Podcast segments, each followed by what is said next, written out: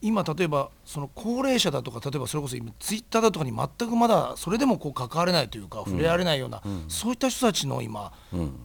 ケアというかそこはどういうふうに進んでるでしょう、今例えば東京都の広報は、新聞取ってるとさ東京都広報って1回に 1,、回入ってくるよね、お年寄りはお年寄りなりに、その紙媒体から情報を取ってるんですね、回覧板もよく見るし、それでね、あの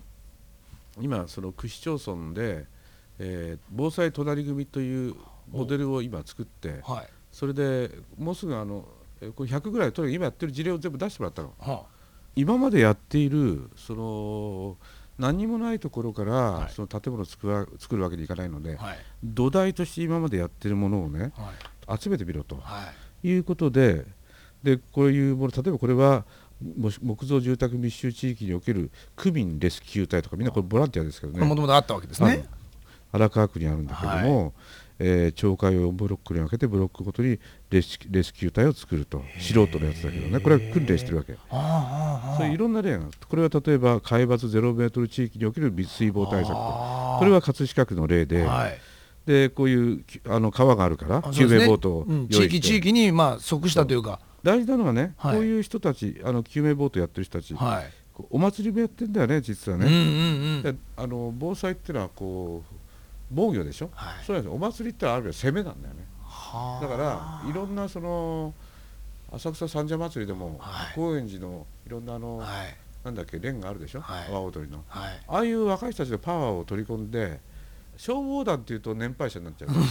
よさこいソーラーみたいのとつなげていけばね、うん、祭りのようなああいうこう、若いパワーを。そういうものをうまく取り込むそれは町内会でいろいろやってるんでね、うん。今言いかけたあと例えば銀座震災対策委員会ってこれは銀座の中央区にあってこれはもういろいろまた訓練やってるわけね。でいろんなねこれは墨田墨田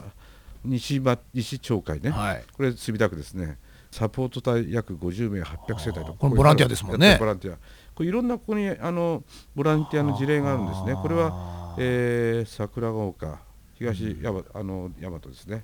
これ千代田区ですね、はい。防災隣組っていうのをまずね、はあ、要するに区とか市とか区市町村単位であのまたその町町大会単位でいろいろやってる、はいはい、それを全部その総合一覧に作ってみようと、うん、それで、えー、今のところねまずすぐとりあえず東京防災隣組第1回認定っていうのやるんですね。で4月15日認定証を渡すのね。でまず36団体。だからこの100とか200とか、やがてねどんどんどんどん増やしていってで要するにほら傷だ傷だって言うけれども確かに隣の人が何してるかわからないとかね。都会だとねあるんだけどそれをできるだけだからいろんな各年代層にわたって、それぞれのいろんな集まりとかそのお祭りとかあるいは普段から心がけの良い人は消防団やってるし、そういうものをうまく組み合わせてモデル事業をたくさん作っていって、みんな同じじゃなくていいから個性競って、でいろんななるほどっていうのをいっぱい見せ合っていくとさらにそれが増えていくんじゃないかとい。うふうに考えてる。でそういう時はいざとなった時にはまたその地元で今度は地元の人が守るっていう意識になれば。結局だからあのー、役役所でしょ、はい、これ公、うん、でさっき言った企業が備蓄する、はい、これ公助に対して共助でしょ共に助ける、はい、で自助っていうのは自分で助けるんだけど、そのまあ隣組もこういう自助と共助の間ぐらいの、ね、一緒になりますもんね、ええだから会社は会社地域は地域ってそれぞれ組あの若干違うところあるから、それをうまく組み合わせていけばいいと思うんですよね。あこの考えも正直だからもともとそれこそ猪瀬さんがこう呼びかける前からやってはいたのにつながってなかったっていうことかもしれませんね。だからこれを例えば東京マラソンを、うん、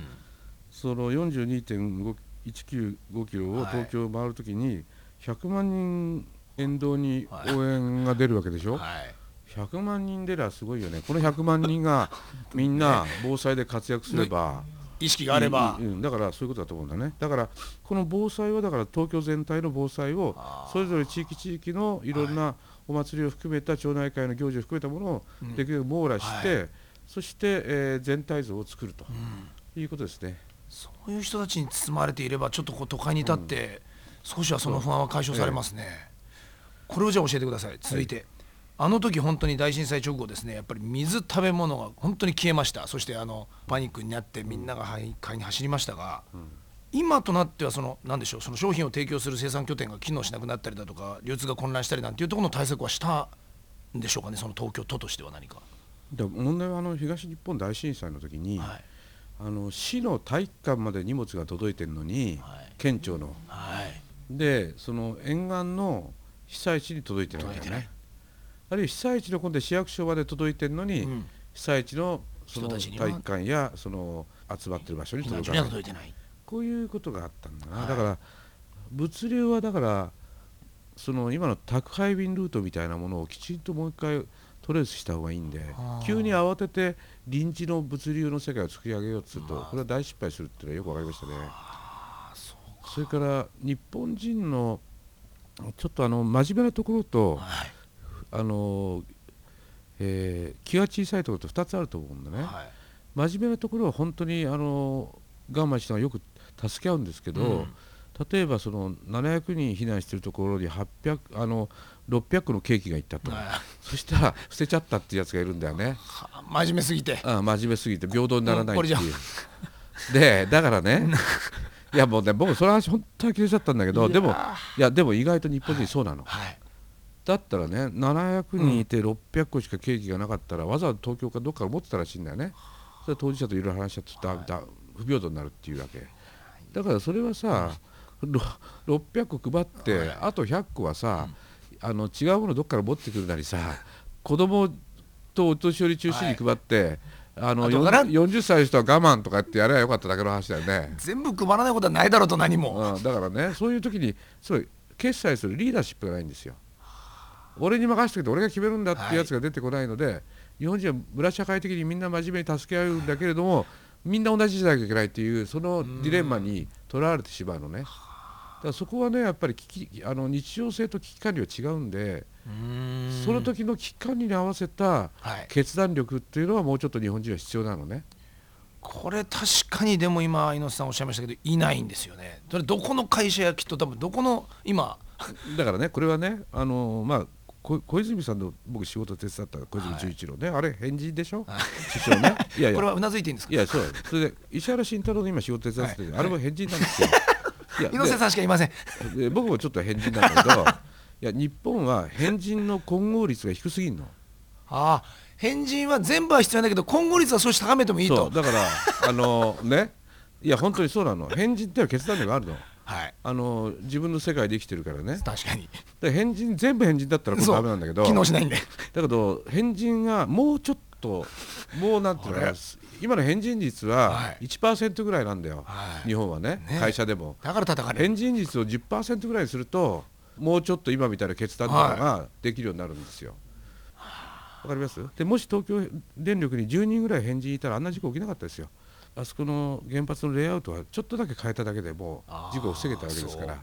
原発が根本的にいいとか悪いとかの問題じゃなくて,、ちょっとこっち側に、ええ。あの電源を置くとかっていうだけでそれをやっぱりその一人主張する人がいた、言い続けたら変わってたかもしれない。だからそこでね今言ってるのは あの戦戦後社会があった。で今震災が終わったら最後社会なの。震災後の社会、最後はい。うんだから今言ってるのは自己責任が取れる変人率を少し高めるような社会にしないと結局は同じことを繰り返すから。さっき言ったようにその景気が足りないからじゃあ配らないみたいなことになっちゃうだろうと。そこに行っちゃうからだからそれじゃまずいんだとそこでいや100足りなくてもいいんだよっていう人がいなければいけないの はい。その後代わり持ってくるから待ってろよぐらいのことが言えないと。うんだからまあちょっと大阪の方で一人返事が現れたんで あのね、うんましたあだからねああいう感じですね。だからもうちょっと変人がねいないとダメなのあら。